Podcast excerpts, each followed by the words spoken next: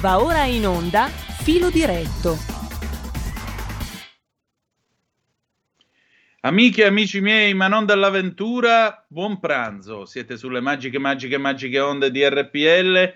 Questo pur chiamandosi filo diretto e pur sempre Zoom, 90 minuti in mezzo a potere al popolo. Antonino Danna al microfono con voi. Oggi ci sono io in sostituzione di Semi Varin eh, che tornerà fra qualche giorno su queste magiche, magiche, magiche onde. Allora, cominciamo subito la nostra trasmissione. Vi auguro buon pranzo, visto che sono da poco passate le 13.05 di questo lunedì 27 settembre dell'anno del Signore 2021. Alcune comunicazioni di servizio, intanto mi raccomando. Non perdete venerdì primo di ottobre dalle 21 alle 23.55 Filippo Nardi che eh, sarà eh, il conduttore di London Calling, questa nuova fascia serale, questo nuovo programma eh, serale condotto da lui. immenso Filippo Nardi, io devo conoscere Filippo Nardi, c'è poco da fare. Gli porterò le sigarette, quelle che non aveva trovato al Grande Fratello. Scusate. A parte questo, eh, oltre a ricordarvi l'appuntamento del primo di ottobre, vi dico anche che domani in questa fascia oraria Andrà in onda mh, mm, non eh, Zoom, non ci saranno questi 90 minuti in mezzo a potere al popolo, ma ci saranno 90 minuti eh, di documentario. Il documentario si intitola Bentornati al Sud, l'ho realizzato la settimana scorsa in quel della Calabria, Santa Caterina dello Ionio, provincia di Catanzaro, 2116 abitanti.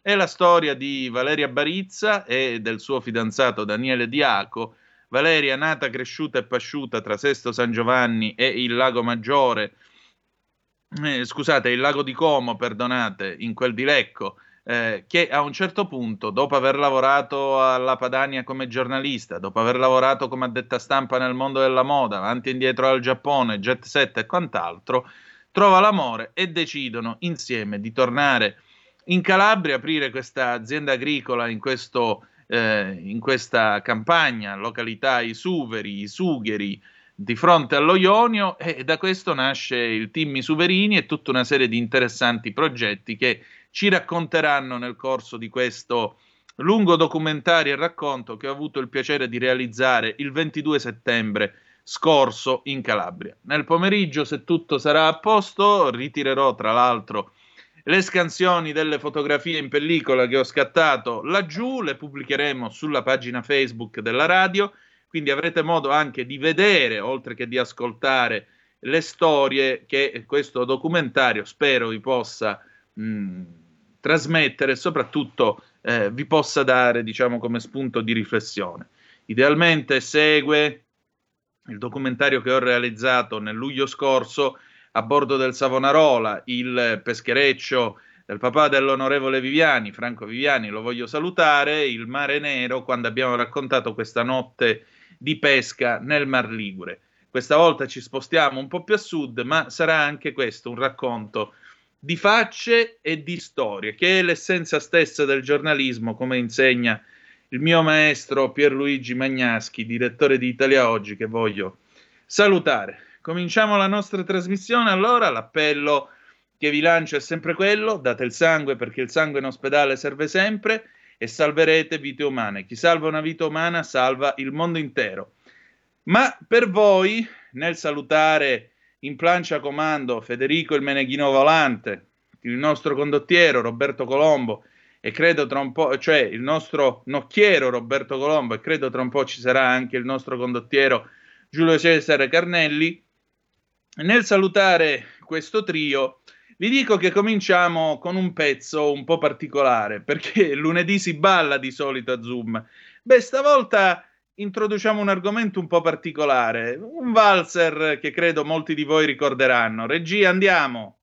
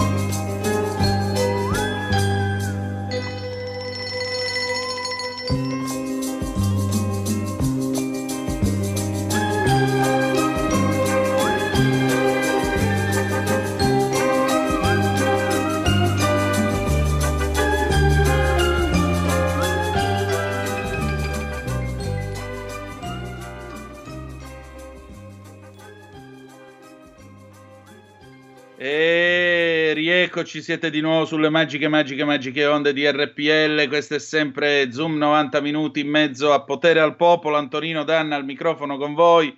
L'avrete riconosciuta tutti quanti questa sigla che andava in onda generalmente negli anni 90 il lunedì sera su Rai 2 di questa serie mitica che è andata in onda dal 1973 fino a al 1998-99 circa erano Horst Tappert e Fritz Wepper nei panni dell'ispettore Stefan Derrick e di Harry Klein.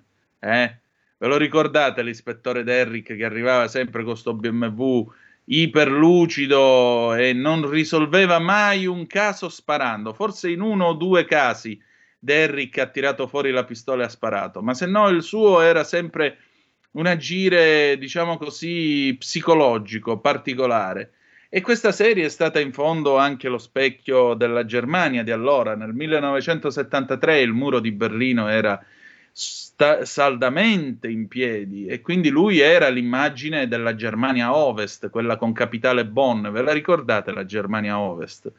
Mentre di là, dall'altro lato, c'erano gli Ossis, la eh, Germania Est, la DDR, quella che è stata poi raccontata da quel bellissimo film che vi invito a vedere, eh, Le vite degli altri, un film magnifico.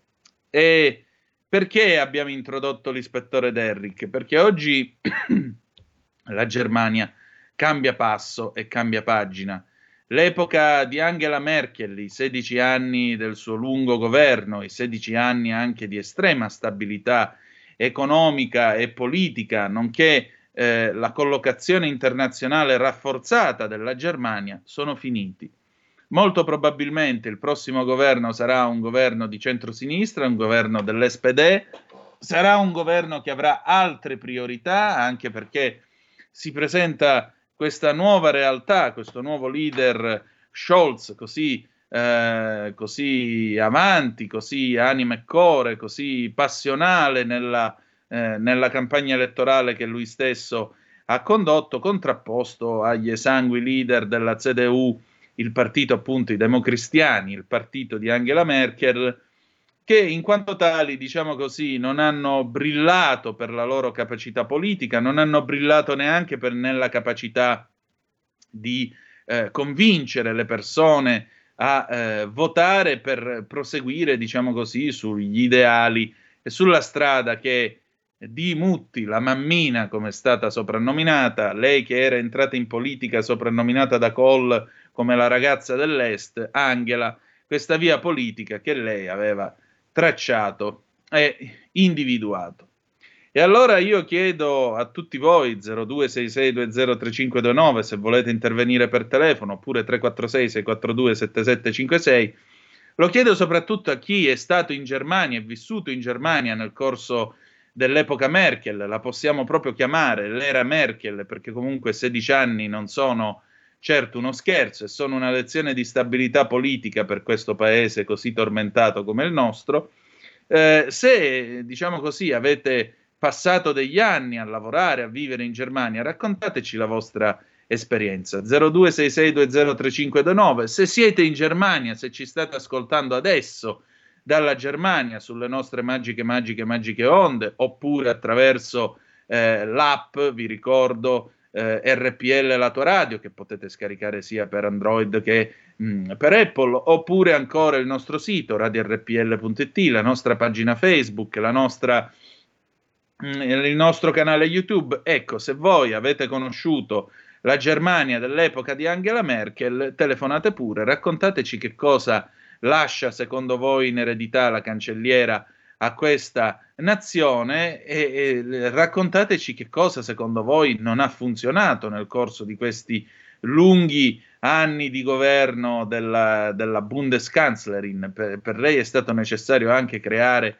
eh, il titolo, creare la parola apposita, perché fino ad allora c'era solo il Bundeskanzler, eh, il cancelliere, e quindi di conseguenza è stato necessario adeguare la grammatica tedesca e l'ortografia per questa nuova che per questa nuova figura che sorgeva e che naturalmente poi con il suo stile molto, come potremmo dire, con questo stile sempre molto pacato, molto basso, eh, mai sopra le righe, salvo quando guardava le partite di calcio della nazionale tedesca, allora la si vedeva esultare o incoraggiare la squadra. Ecco, diciamo così, ha guidato la Germania in questi anni difficili e tormentati. Addirittura pensate che eh, l'economia tedesca, se, fa, se, viene fatto 100 il PIL dell'anno 2005, eh, al 2019 era arrivato a 122, mentre invece se si fa 100 il PIL italiano al 2005,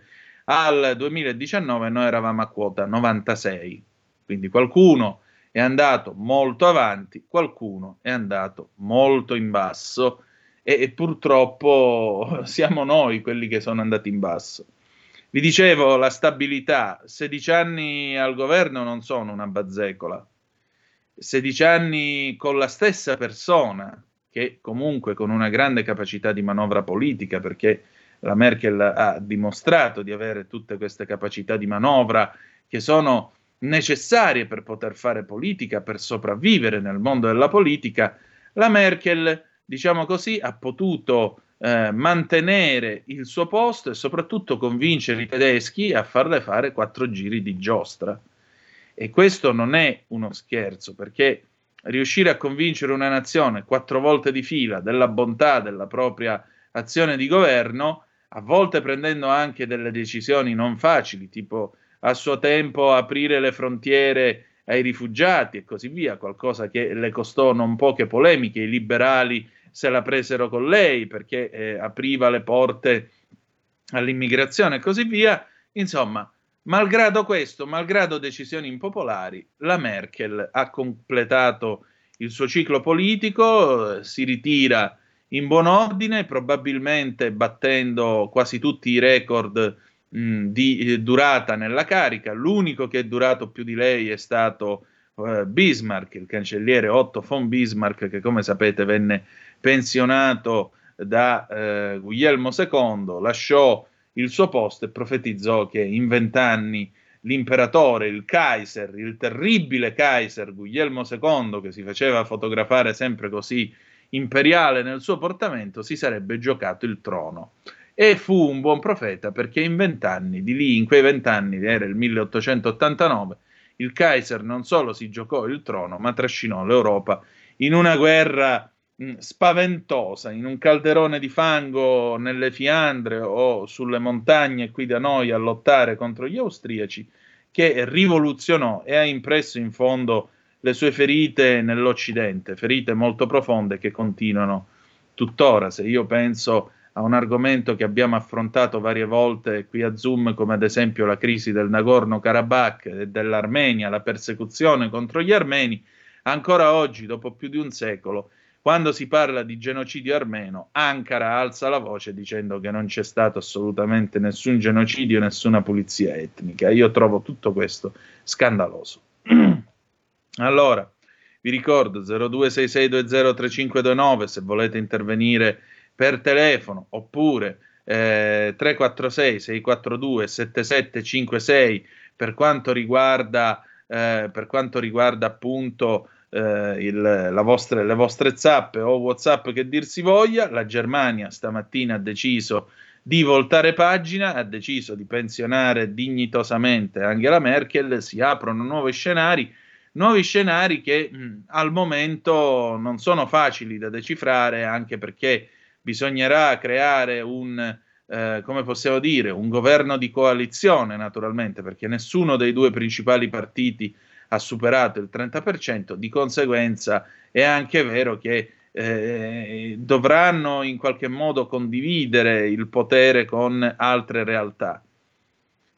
Tra l'altro, tra le realtà che sono presenti nel Parlamento tedesco c'è anche Alternative für Deutschland, che come sapete viene accusata di simpatie neonaziste, insomma, diciamo che sono un po' preoccupanti, mettiamola così. Loro si muovono molto su una matrice identitaria, matrice identitaria che peraltro fa molto presa all'est, dove un tempo erano comunisti, mentre invece questi sono di estrema destra. E naturalmente, mentre questo accade, eh, ruote, le ruote della storia girano e quando girano eh, scrivono pagine nuove, scrivono novità Allora, sono sulla, sull'ANSA. Eh, il voto in Germania, Scholz, l'UE deve crescere insieme, nessuno deve dominare. La volontà degli elettori è chiara, SPD, Verdi e FPD, cioè i liberali, al governo, quindi sarà un governo di centrosinistra, diciamo così. Eh,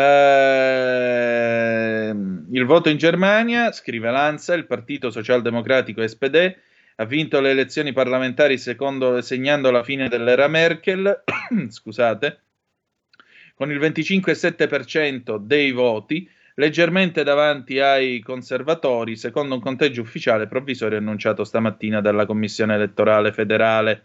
Il campo conservatore CDU-CSU ha ottenuto il 24,1% dei voti, il peggior risultato della sua storia, mentre i Verdi sono arrivati al terzo posto col 14,8%, seguiti dal Partito Liberale FDP con l'11,5%. Armin Lasket ridimensiona la sua rivendicazione della cancelleria.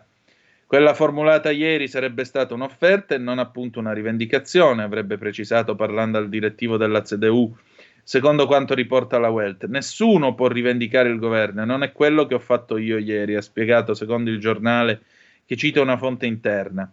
Noi siamo pronti ad altre coalizioni se il semaforo non dovesse funzionare, la giunta di Lasket in riferimento alla possibile coalizione composta da SPD, Rossi, Liberali, Gialli e i Verdi. CDU e CSU non hanno soltanto perduto molti voti, ma hanno anche avuto il messaggio dagli elettori che adesso non potranno più stare al governo, ma dovranno stare all'opposizione. Ha detto Olaf Scholz a Berlino in uno statement alla sede dell'SPD dopo la vittoria, scrive sempre Lanza. Gli elettori hanno espresso la loro volontà in modo molto chiaro, hanno rafforzato SPD, Verdi e Liberali, e questi tre devono guidare il nuovo governo. Si vede qui un SPD molto felice, due vincitrici e un vincitore, ha detto ancora Olaf Scholz al fianco di Franziska Giffey, che ha vinto le elezioni a Berlino e sarà la prima sindaca della capitale, e al fianco della ministra presidente uscente Manuela Schwesig, che ha trionfato nel land della Mecklenburgo-Pomerania anteriore. Una coalizione sociale ecologica liberale ha saldi presupposti nella storia ed è quello che dovremmo fare, ha detto ancora Scholz, dopo l'incontro col direttivo. Scholz ha ricordato la coalizione social-liberale di successo che ha governato il paese dal 69 fino al 1982 e la stagione di governo con i Verdi che tutti ricordano. La Germania, dice sempre Scholz, eh, è sempre stabile e questo nonostante l'attuale incertezza sulla futura coalizione. Nessuno deve cercare di dominare l'Unione Europea. Ci deve essere una buona collaborazione tra nord e sud, est e ovest. L'UE deve crescere insieme, faremo in modo che l'Europa cresca meglio insieme, ha concluso Scholz, sottolineando che questo è uno dei tratti distintivi della sua linea. Infine, ieri abbiamo vissuto una pesante sconfitta, ha detto il candidato di punta Dieter Barsch della Linke in conferenza stampa a Berlino commentando il risultato 4,9%. Andranno tratte le conseguenze, ha aggiunto. Barcia ha citato l'immagine frammentata e scissa rimandata dal partito negli anni scorsi con causa dell'esito delle urne.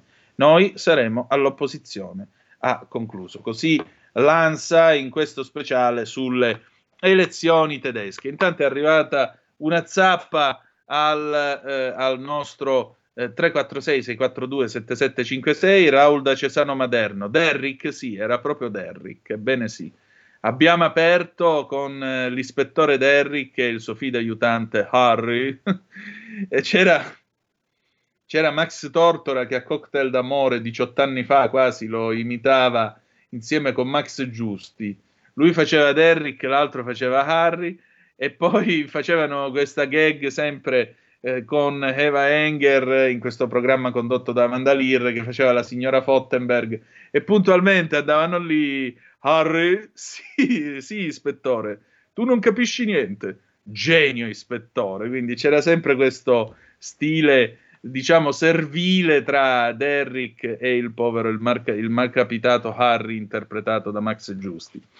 Allora, che ora si è fatta? Le, eh, le 13.26, ladies, ladies and gentlemen. Stiamo andando in eh, pausa tra molto poco, dopodiché, dopo la pausa riprenderemo con il faccia a faccia. L'ospite di oggi è il dottor Domenico Crisarà, che è presidente dell'Ordine dei Medici di Padova, nonché eh, vice segretario ehm, nazionale della FIMG, la federazione insomma, eh, dei medici generici. Poi avremo modo naturalmente di precisare meglio il suo ruolo e di che cosa parleremo. Parleremo di Green Pass, parleremo di quello che sta accadendo in questo paese, soprattutto dei medici di famiglia, di quello che stanno passando in questo periodo, di come hanno aiutato il paese nel corso di questa pandemia, quindi sarà una conversazione che io credo vi interesserà non poco. Dopodiché apriremo di nuovo le linee attorno alle 14.05 per ascoltare i vostri interventi, le vostre telefonate,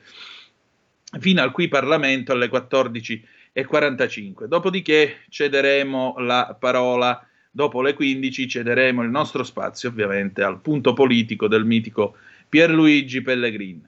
Insomma, mi sembra che il piano sia abbastanza interessante, spero per voi. Abbiamo chiuso questa lunga pagina sulla Germania, noi adesso andiamo in pausa, dopodiché rientriamo con un pezzo del 1982, Falco der Kommissar. A tra poco, we'll be right back.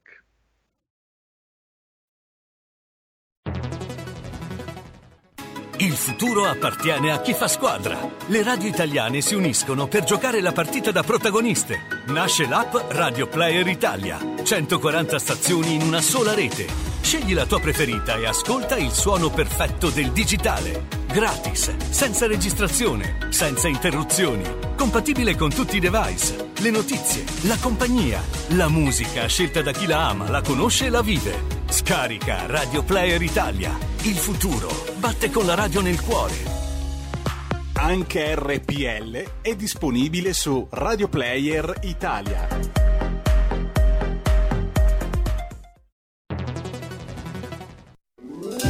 Stai ascoltando RPL. La tua voce libera, senza filtri né censura. La tua radio.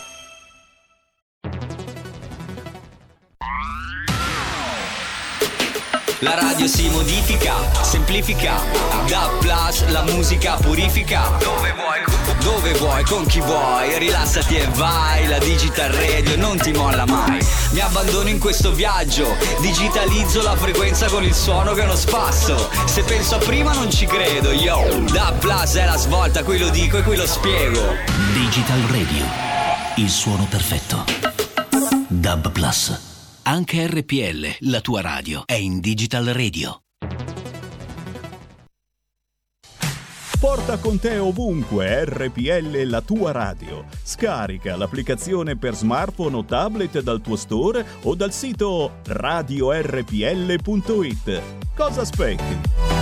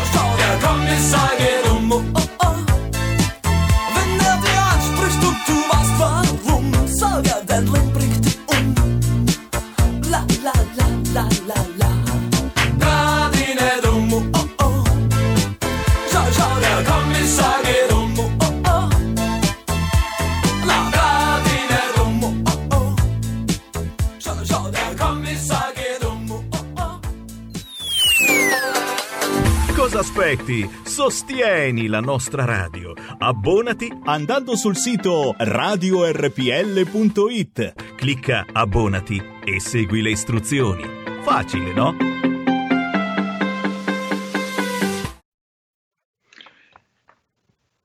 E rieccoci, siete di nuovo sulle magiche, magiche, magiche onde di RPL. Siete sempre su Zoom, 90 minuti in mezzo a potere al popolo. Questa puntata straordinaria al posto della trasmissione condotta da Semivarin. Antonino Danna al microfono con voi. Ho il piacere di presentare il nostro ospite per il faccia a faccia di quest'oggi. Dottor Domenico Criserà, 60 anni, calabrese di Gioiosa Ionica in provincia di Reggio Calabria, presidente dell'Ordine dei Medici di Padova, nonché vice segretario nazionale FIMMG, la Federazione Italiana dei Medici di Medicina Generale, e cioè i medici di famiglia. Da solo ha dovuto tenere testa ai suoi 1590 pazienti durante le ondate del Covid in Veneto. Adesso si preoccupa di quello che succederà e lo dice. Il Green Pass è uno strumento necessario. Gli appelli dei mesi scorsi alla coscienza civica sulla necessità di vaccinarsi sono stati ignorati, mentre da quando è stata introdotta questa misura, ecco che tornano a formarsi le code negli hub vaccinali. Quindi prendiamo atto, non esiste una coscienza sociale che quindi deve essere surrogata dall'ordine civico, che mai come ora, nella situazione che stiamo vivendo, deve essere rispettato. Insomma, se non è obbligo vaccinale, poco ci manca. Tutto questo mentre una funzionaria di, pulizia, di polizia sale su un palco Novax e dice che il Green Pass è illegittimo. Dottore, ma allora la verità dove sta? Benvenuta a Zoom e grazie del suo tempo intanto. Grazie a lei, eh, ringrazio dell'ospitalità e saluto i suoi radioascoltatori. Ma guardi, eh, è un panorama triste, è un panorama Mm. triste perché eh, una delle grandi conquiste eh, che hanno fatto la medicina moderna per quella che la conosciamo, che sono i vaccini, eh, è diventata una questione politica, una questione di discussione pubblica e non qualcosa di, eh, come dire, accettato per evidenza. Eh, lei ha citato poco prima la mia età e, e- e- e io sono tra i primi che ha avuto in Italia il vaccino per la poliomelite, eh, il famoso Sabin, eh, che posso garantirvi che era un vaccino all'epoca quando si somministrava molto, molto, molto, ma molto più pericoloso quel- in termini di effetti collaterali di quello che potrebbe essere questo del Covid. Eh, però io ricordo i amici e compagni eh, gente nata prima di me che portava i segni della poliomielite sulla carne, eh, anzi delle ossa, per tutta la vita. Adesso eh, non se ne vedono più in giro poliomielitici. Eh, I bambini sopravvivono molto di più alle infezioni, alle malattie, eh, quelle malattie come il morbillo, la rosolia, la varicella, eh, il tetano, eh, che prima ne facevano strage. Quindi l'essere per una società che pretende di essere evoluta come la nostra, la polemica se il Green Pass, l'obbligo vaccinale, è una sconfitta della società, è una grossa sconfitta della società dal mio punto di vista, perché non dico che bisognava correre a frotte, ma che sicuramente i dubbi che ci devono, che ci possono essere, discussioni che ci devono e ci possono essere, avrebbero dovuto avere un tono ben diverso da quelle di una specie di tifoseria calcistica. Senta, ma eh, che cosa in realtà non ha funzionato nella comunicazione? Perché alla fine della fiera ormai eh, chiunque si può permettere di dire questi sono dei sieri, questo è qualcosa di sperimentale, è una terapia genica, ci vogliono ammazzare. Cioè, ma perché siamo arrivati a questo punto? Beh, eh, siamo arrivati a questo punto per quello che eh, diceva Umberto Eco. Mentre prima queste chiacchiere e queste fantasie restavano nel chiuso di un'osteria tra quattro mh, così, persone che si raccontavano eh, varie eh, fesserie su, e stupidaggini, adesso il, l'idea degli imbecilli viene divulgata ehm, attra- in milioni di volte attraverso internet, attraverso i, i social media, con il risultato finale che anche chi non ha né competenze, né studi, né eh, capacità eh, dice la sua come se fosse un, un, dogma. Però attenzione perché anche molti, molti tecnici, molti medici eh, e altri addetti alla sanità eh, non riescono a contenere la loro voglia di protagonismo, la voglia di esserci e, e mettono dentro tanti piccoli distinguo, tanti piccoli sì, ma però che alla fine la gente la gente più attenta, che è un pregio, non è un difetto, si trova confusa e, e alla fine non sa che ascoltare, perché comunque ancora anche dagli anni 50 c'era cosa l'ha detto la televisione, l'ha detto la radio. E il fatto che queste persone, perché in questi giorni si è polemizzato sul discorso anche il professor Galli della, eh, del fatto dell'autorizzazione preventiva da parte degli ordini professionali ad intervenire. Io sono contrario, però alla fine eh, bisogna anche che chi va in queste trasmissioni abbia del senso di responsabilità su quello che dice e sulle conseguenze che questo ha, soprattutto se il suo nome è seguito da un titolo accademico. Certo. Dottore, senta, sui medici di famiglia quanto è pesata questa ondata di Covid? Come vi state muovendo in questo momento? Come riuscite a erogare i vostri servizi in questo momento? Guardi, eh, io, a me piace fare lo stesso paragone tra i medici di famiglia e la scuola. No? Eh, si parla tanto adesso del ritorno a scuola, classi pollaio, eh, istituti non, non in grado di sopperire a queste esigenze, eh, la questione anche dei trasporti. Beh, la medicina di famiglia era nelle stesse condizioni.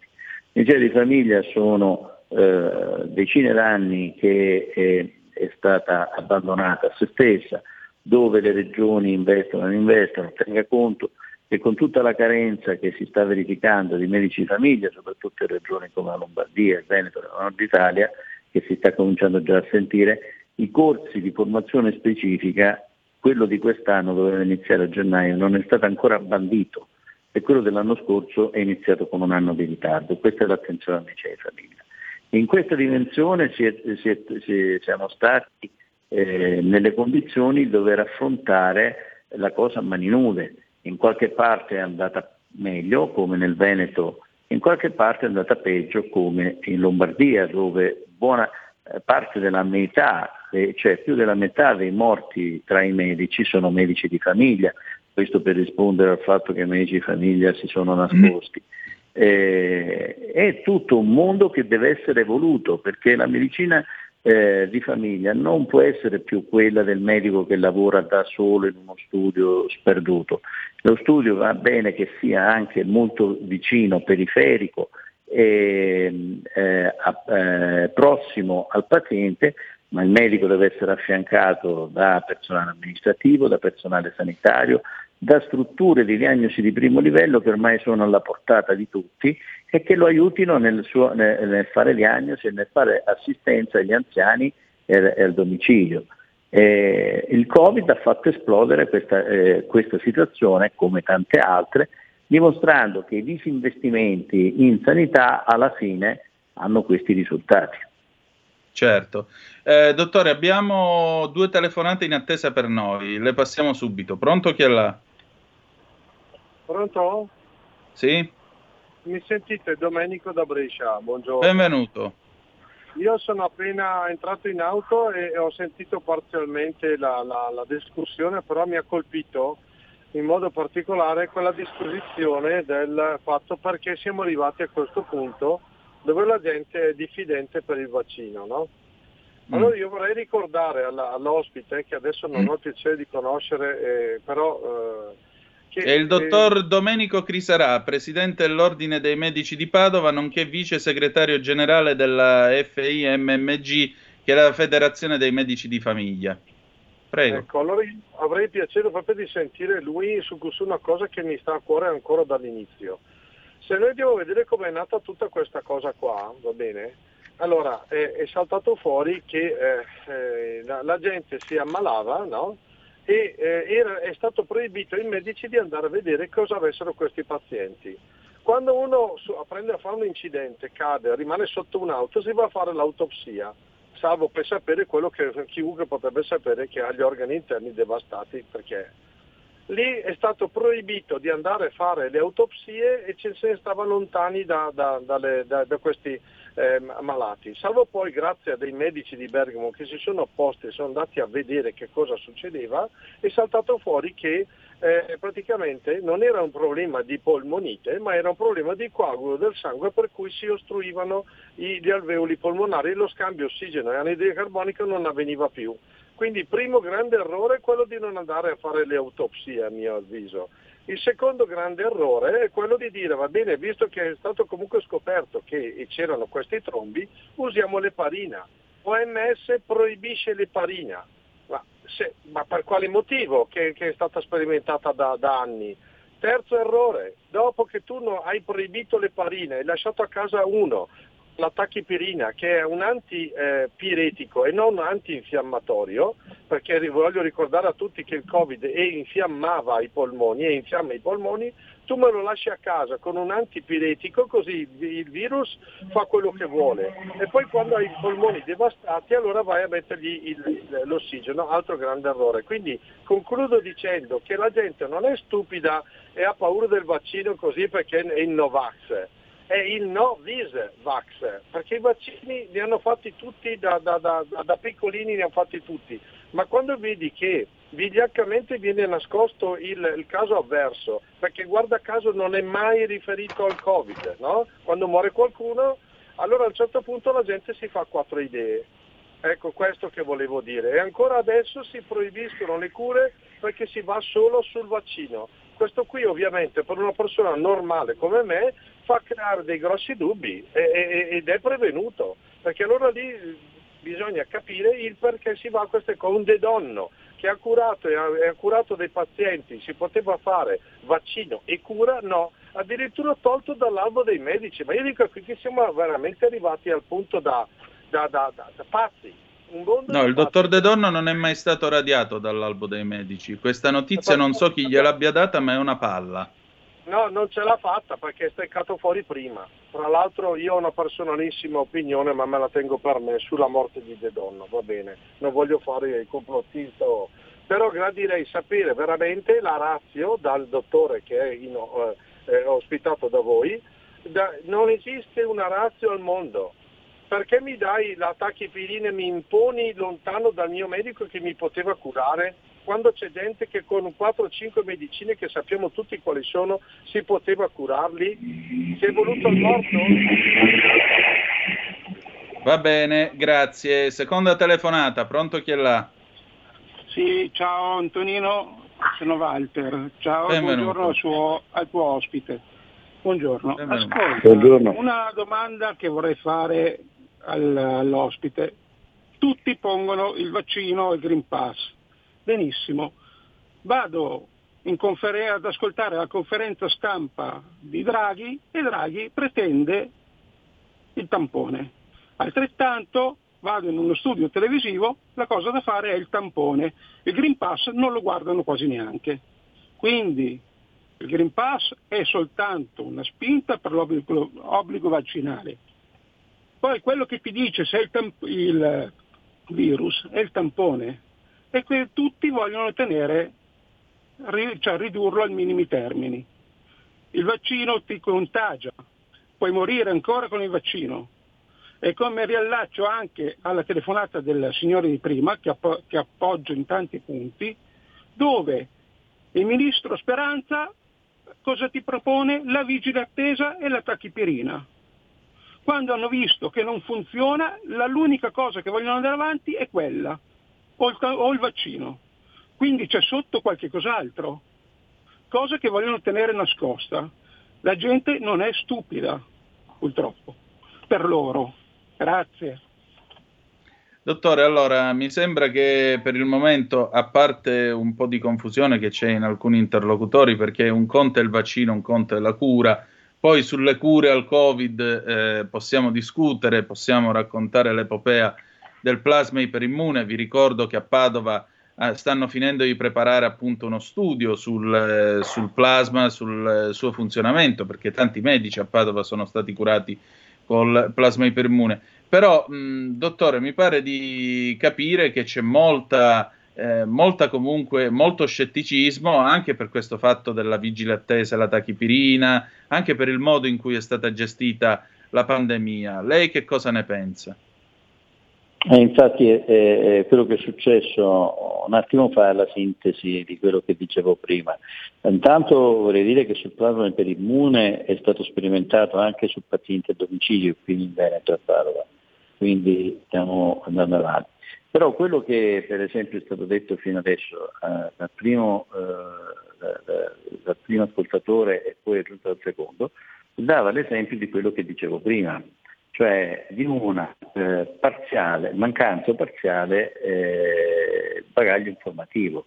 La tachipirina non è un antipiretico, è un antinfiammatorio e pertanto è antipiretico, tanto per capirci eh, su, su delle, eh, sulla situazione. La situazione del- dei trombi, la situazione dei trombi, cioè praticamente lì bisognerebbe conoscere un- eh, la fisiopatologia che noi abbiamo, cioè che scorso- in realtà se volessimo esasperare il concetto, eh, noi attraverso il Covid ci suicidiamo.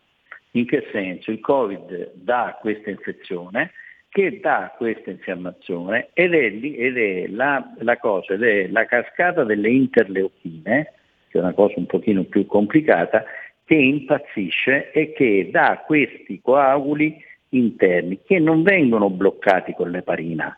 Non so se mi sono spiegato, perché non sono, eh, eh, l'origine è differente.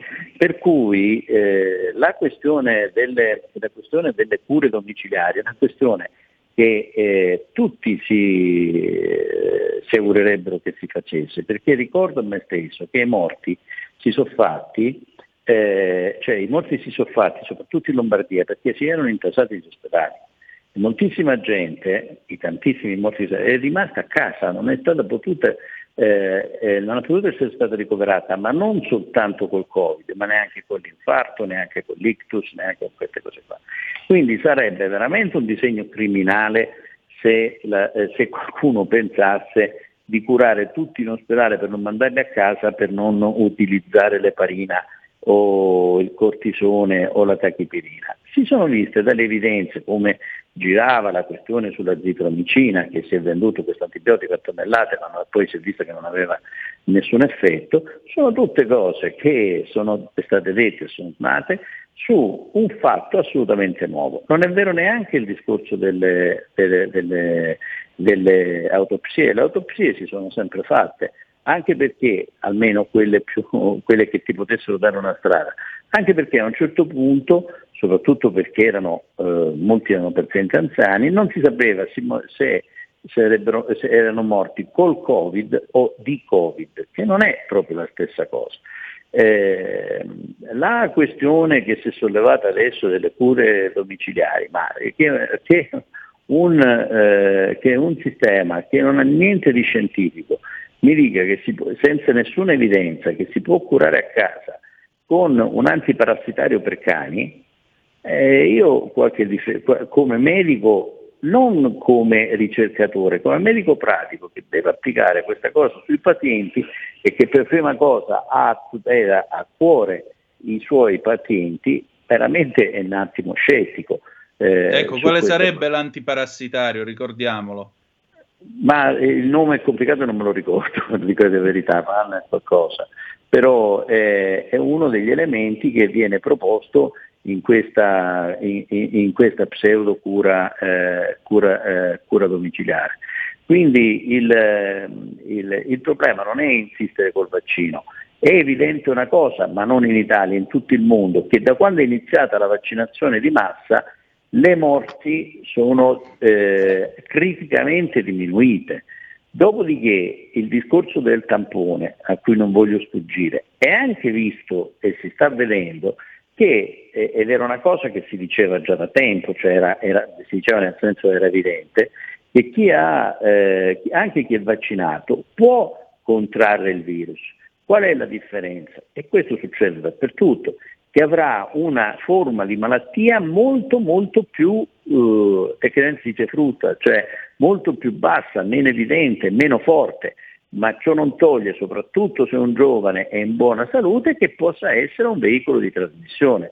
Ed ecco la necessità di vaccinarsi tutti. Vaccinarsi tutti non è soltanto per il fatto che si blocca, eh, si bloccando la trasmissione diventa eh, meno, eh, meno, pericoloso, ma soprattutto perché ognuno di noi viene maggiormente protetto eh, dalla, eh, dalla, cosa, dalla violenza del virus se dovesse, eh, se non si fosse coperti dal vaccino.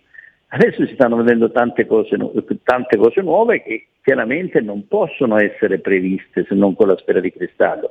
Nessuno poteva prevedere quello che è successo qui al Policlinico di Padova in cui una mamma positiva ha, ha partorito e immediatamente ha infettato il bambino. È un'altra cosa venuta fuori sui giornali. Quindi il, il, il, il problema è come dicevo prima, è la, la mancanza di un'informazione corretta e coerente perché per, de- per fare determinate eh, affermazioni, fare determinati ragionamenti, c'è bisogno, delle, c'è bisogno, delle, competenze. È come se io dicessi che eh, un Airbus 380, che mi pare che abbia 18 ruote per carrello, No? Sì. Secondo la mia impressione, perché l'ho sentito dire mentre stavamo prendendo una Coca-Cola al bar, dovrebbe averne 16 o 22. Oppure sul discorso del, del, vaccino che è stato fatto troppo presto, troppo rispetto agli altri anni, eccetera, è come se dicessi che io da Milano a Roma voglio andare ancora con il famoso Settebello che impiegava 6 ore per arrivare non prendere un freccia rossa perché freccia rossa è, eh, non sono certo che è stato ben sperimentato. Non so se, se rende il concetto. Noi certo. stiamo facendo dei discorsi, per esempio, a prescindere dalla tecnologia. No, noi siamo molto fieri delle nostre tecnologie, soprattutto di questi aggeggi che sono eh, gli smartphone, no? Ma sì. eh, uno, cioè a questo punto eh, il concetto è Com'è che in, eh, in, eh, per decenni eh, il telefono era quello col filo e col rotore, nel giro di un decennio è passato dal filo, dal rotore per il numero allo smartphone che alla fine è solo la piccola parte l'utilizzo del telefono, mentre Certo. il resto è altro.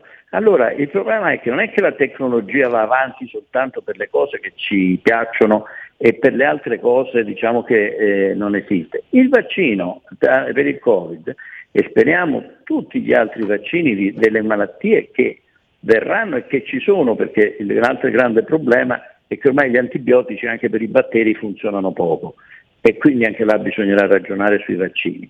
I vaccini hanno delle tecnologie eh, alle spalle che solo eh, 3-4 lustri fa non erano neanche immaginabili, come del resto tutte le- eh, tutta la, la tecnologia che abbiamo davanti. Chiaro. Eh, dottore, io ho qui due messaggi di due ascoltatori che rappresentano appunto come eh, il veleno ormai di certi disinformatori sia andato in circolo. Da un medico, presidente dei medici di base, eccetera, eccetera, cosa ci si può aspettare se non favorevole al dio siero vaccino? Il secondo, sì, sì, siamo in buone mani, poveri noi, se questo è segretario medici di famiglia, come cura lui i malati Covid? Guardate, la prossima volta vi porto una fattucchiera che così vi cura il Covid col piatto con l'acqua e l'olio, come si fa contro il malocchio, e volete vi dica. Eh, prendiamo due telefonate, pe- abusando ancora un po' del tempo del dottor Criserà, eh, perché ci sono due ascoltatori in attesa. Prego. Pronto? Pronto? Pronto? Mi sentite? Sì. Allora, io ho chiamato poco fa e vorrei rispondere al, al dottore che ehm, la, la medicina che lui non ricordava è, la, è l'anakinra, va bene? Questo qui, la- la- a me dispiace che il dottore abbia detto quello che ha detto, perché è stato comprovato da, da virologi che questa medicina qui ha salvato diverse persone fino al 60% di, di- di- di efficacia.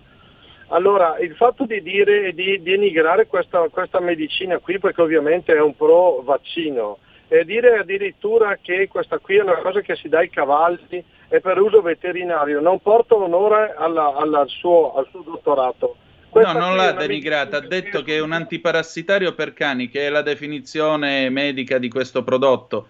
Cioè, non è che sta insultando, sta dicendo che cos'è, per cosa si usa.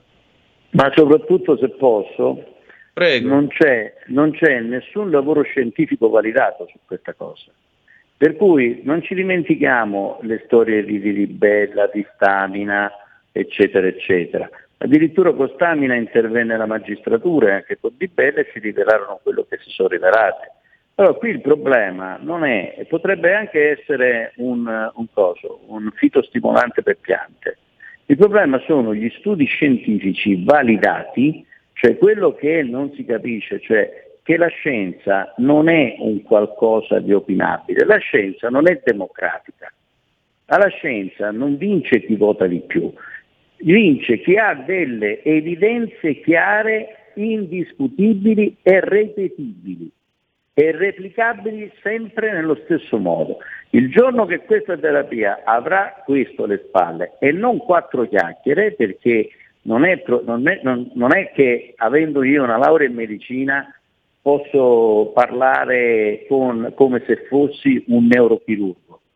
Bene, ci sono delle competenze che vanno rispettate le competenze devono essere condivise anche da tutti quelli che hanno le stesse competenze perché si vede che quello che si sta facendo è replicabile ed è efficace. Il giorno che ci sarà questa cosa qui, nessuno avrà dubbi nell'applicarla, ma fino a quel giorno il- quella, quella- quella- quella terapia è una terapia che in realtà non si sa se fa danni, non perché me l'ha detto la zia Maria eh, che funziona, perché dire tante persone sono state curate, quante sono, dove sono, quali sono il, il coso, quali sono i- le indagini che sono state fatte, quali sono i, i- i- cosi, trial che sono stati seguiti. Questo è eh, il problema di quella terapia. Eh, dottore, le chiedo un momento di pazienza, andiamo in pausa, torniamo tra poco. Senz'altro, grazie.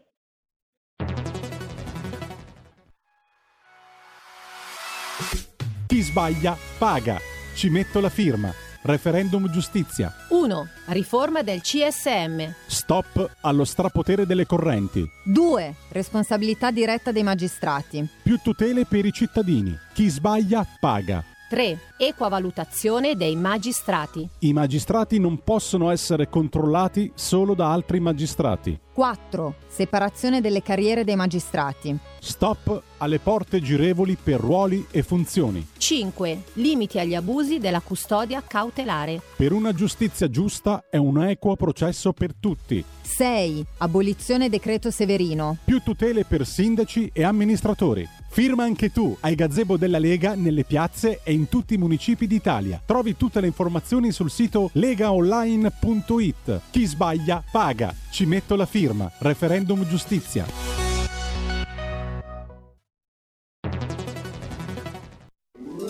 Stai ascoltando RPL. la tua voce libera, senza filtri né censura. La tua radio. Coming Soon Radio, quotidiano di informazione cinematografica. Nome? Bond. James Bond. L'attesa è finita. Dov'è 007? Questa missione cambierà tutto. Puoi immaginare perché sono tornato in ballo. Che cos'è? Tu non sai che cos'è. Ne ucciderà milioni. No Time to Die, dal 30 settembre solo al cinema. A settembre, Benvenuti Minus Escape Room. Ditemi che è uno scherzo. l'unica regola Siamo ancora nel gioco. è sopravvivere. O risolviamo gli enigmi o moriamo. Escape Room 2, gioco mortale. Chi te lo dice che ti lasceranno libera di nuovo? Dal 23 settembre al cinema. Si è fatto arrestare. C'è stata una rissa. Mi dispiace ma non voglio più vederlo. Mai più. Abbiamo sbagliato tutto. Non si può costringere una donna a scegliere tra il marito e il figlio. E io ho scelto. Tre piani, un film di Nanni Moretti, dal 23 settembre al cinema. Radio RPL, ridiamo linea ad Antonino Danna. Grazie, siete di nuovo sulle magiche, magiche, magiche onde di RPL. Questo è sempre Zoom, 90 minuti in mezzo a potere al popolo. Antonino Danna al microfono con graditissimo ospite il dottor Domenico Crisarà, che vi ricordo è presidente dell'Ordine dei Medici di Padova e vice segretario nazionale Federazione Italiana Medici di Medicina Generale, cioè i medici di famiglia.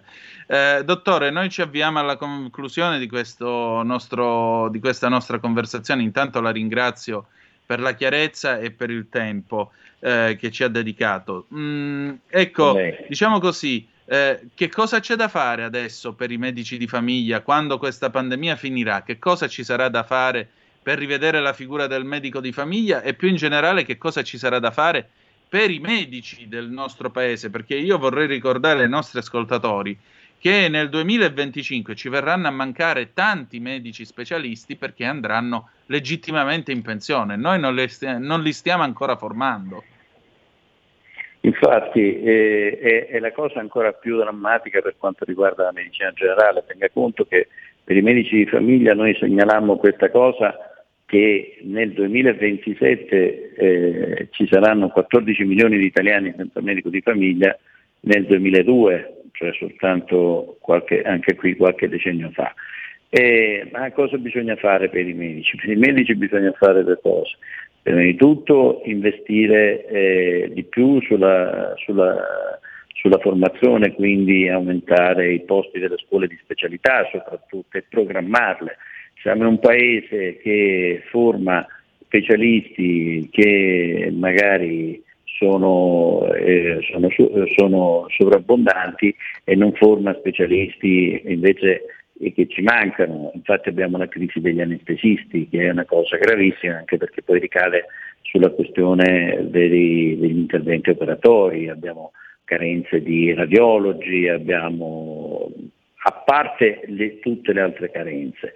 Per quanto riguarda la medicina di famiglia bisogna che cambi in senso, in senso eh, moderno ed europeo, cioè il medico di medicina generale non può lavorare più da solo in uno studio senza un uh, sostegno, come dicevo prima, sia amministrativo che eh, di personale sanitario. Deve poter mettersi insieme eh, per poter garantire l'apertura eh, almeno 12 ore al giorno con integrazioni con la guardia medica 24 deve poter continuare ad essere vicino ai cittadini, perché il fatto di mettere questa eh, idea così un po' fantasiosa delle case comunità allontana i cittadini dal, dai, de, de, dalla presenza degli ambulatori dei medici e soprattutto li allontana tenendo conto che sono anziani, tenendo conto che sono dei non autosufficienti, quindi l'investimento non va fatto sul, medico, sul medico nel senso diamo più soldi al medico e quello è un fatto augurabile ma non, ma non essenziale, va fatto dando più personale e più strutture e dando più strumenti eh, e soprattutto man- eh, mantenendo il medico di famiglia vicino alle sue comunità e non accorparlo in carrozzoni che non vanno bene neanche nella città. Una città come Milano non è detto che eh, è così facile da raggiungere un punto specifico da, eh, in ogni quartiere.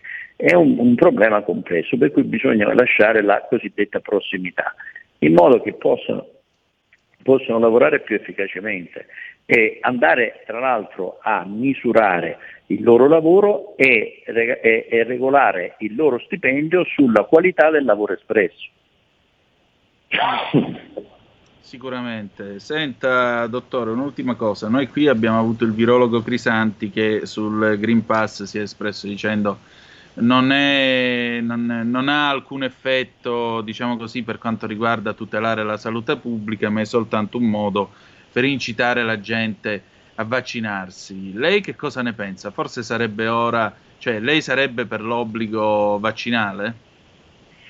Ripeto, io considero come professionista e come cittadino l'obbligo vaccinale una sconfitta del sistema, perché che questo Paese non abbia la maturità di capire che il vaccino è una risorsa preziosa, eh, però non riuscendo ad avere altri mezzi per poter di nuovo tornare a vivere, il che non significa andare per i ristoranti, il che significa andare eh, fare in modo che non si fermano le produzioni, che la gente possa andare a lavorare. In, questo, nella, nella, nella cosa, in una sola settimana di, di scuola, qui eh, solo a Padova, ci sono oltre 2000 persone in quarantena per i contatti dei bambini eh, dopo che hanno ricominciato a, a, frequentare la scuola, quindi si capisce che ci sono 2000 persone che sono state isolate dai sistemi produttivi eh, di, del paese. Quindi bisogna fare, è questo il, il ragionamento che, che, bisogna fare. Posizioni come quelle di Crisanti sono troppo, uh, sono troppo radicali perché l'uno e l'altro sono una tutela per la salute. Eh, e chiaramente poi eh, se eh, dalla moral suasion del, del Green Pass si deve passare all'obbligo vaccinale, quindi a qualcosa fatta per legge, che in questi casi è antipatico perché io ritengo che ognuno di noi debba tutelare prima di tutto la salute propria e quella di chi gli sta intorno, perché la propria salute dipende da quelli che gli stanno intorno. Beh, secondo me se la gente eh, riflettesse su questa cosa eh, non ci sarebbe bisogno di esasperare, di esasperare questi concetti, né dell'una né dell'altra parte. Condivido. Dottore, io la ringrazio del suo tempo e la ringrazio della sua disponibilità. Grazie per essere stato con noi quest'oggi. Grazie a lei, grazie dell'opportunità. Grazie. Prego e buona giornata. E allora riprendiamo la linea. Nel frattempo vi ricordo 0266203529 se volete intervenire, 346 642 7756 se volete mandare le vostre zappe. Eh, L'ANSA nel frattempo batte una notizia che riguarda un caso di cronaca, questa è delle 14.04. Omicidio di Chiara, in Pellizzeri si impicca in carcere. Sindacato Wilpa, in giornata era previsto l'interrogatorio dell'uomo accusato, arrestato con l'accusa di aver ucciso la 27enne il 5 settembre. Si è impiccato in carcere a Verona nelle prime ore di oggi Emanuele Impellizzeri, 38 anni, arrestato con l'accusa di aver ucciso il 5 settembre scorso, scrive Lanza, Chiara Ugolini, 27 anni, nell'appartamento che la ragazza condivideva col compagno a Calmasino di Bardolino, provincia di Verona. Lo riferisce il segretario nazionale della Wilpa Polizia Penitenziaria Gennarino De Fazio. La scoperta del suicidio risale alle ore 5.30. proprio oggi in Pellizzeri sarebbe dovuto essere sottoposto a interrogatorio. La notizia del suicidio di Impellizzeri è stata confermata all'ANSA dall'avvocato d'ufficio dell'uomo Mattia Guidato. Impellizzeri, di origini catanesi e vicino di casa di Chiaro Ugolini, era stato arrestato il 6 settembre scorso lungo l'autostrada del Sole nei pressi di Firenze, dopo essere fuggito da Calmasino in sella alla propria motocicletta. Davanti ai magistrati si era sempre avvalso della facoltà di non rispondere. Negli ultimi giorni era stato trasferito dal carcere fiorentino di Sollicciano a quello veronese di Montorio, dove è stato trovato impiccato in cella. Si chiude in questo modo mh, drammaticamente violento la vicenda della povera Chiara che è finita morta ammazzata in questo modo così eh, drammatico e ahimè eh, d'altronde questo è, quello che questo è quello che è accaduto e io vi eh, relaziono sulla base di quello appunto che l'ANSA ha battuto in merito alla povera Chiara Ugolini. Vi ricordo 0266203529 se volete intervenire mh, in diretta oppure 346 642 7755 6. Eh, abbiamo due telefonate. Pronto? Chi è là? Pronto? Sì, pronto. Sì. Allora avrei qualche cosa da dirti a te. A te. Prima di tutto non puoi dare il fattucchiere ai medici che curano a casa e che guariscono, non fare morire. Prima di Ma io tutto. infatti non ho detto questo. No, no, l'hai detto, vai a risentire. No, io ho detto un'altra cosa. Io ho No, detto se cosa, ho detto, perdonami, scusami, siccome io sono responsabile delle cose che dico io perché sono cretino io per tu conto vai, mio, vai non accetto che mi si mettano parole in bocca.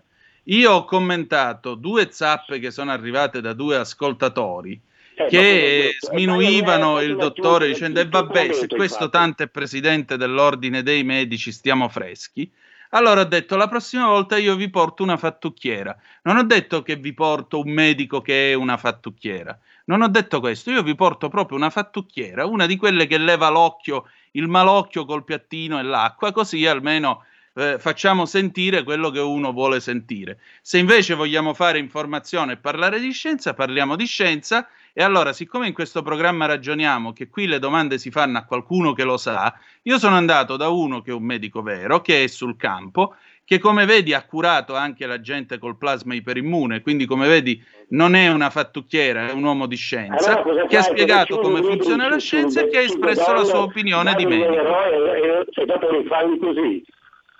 Prego, scusa? eh.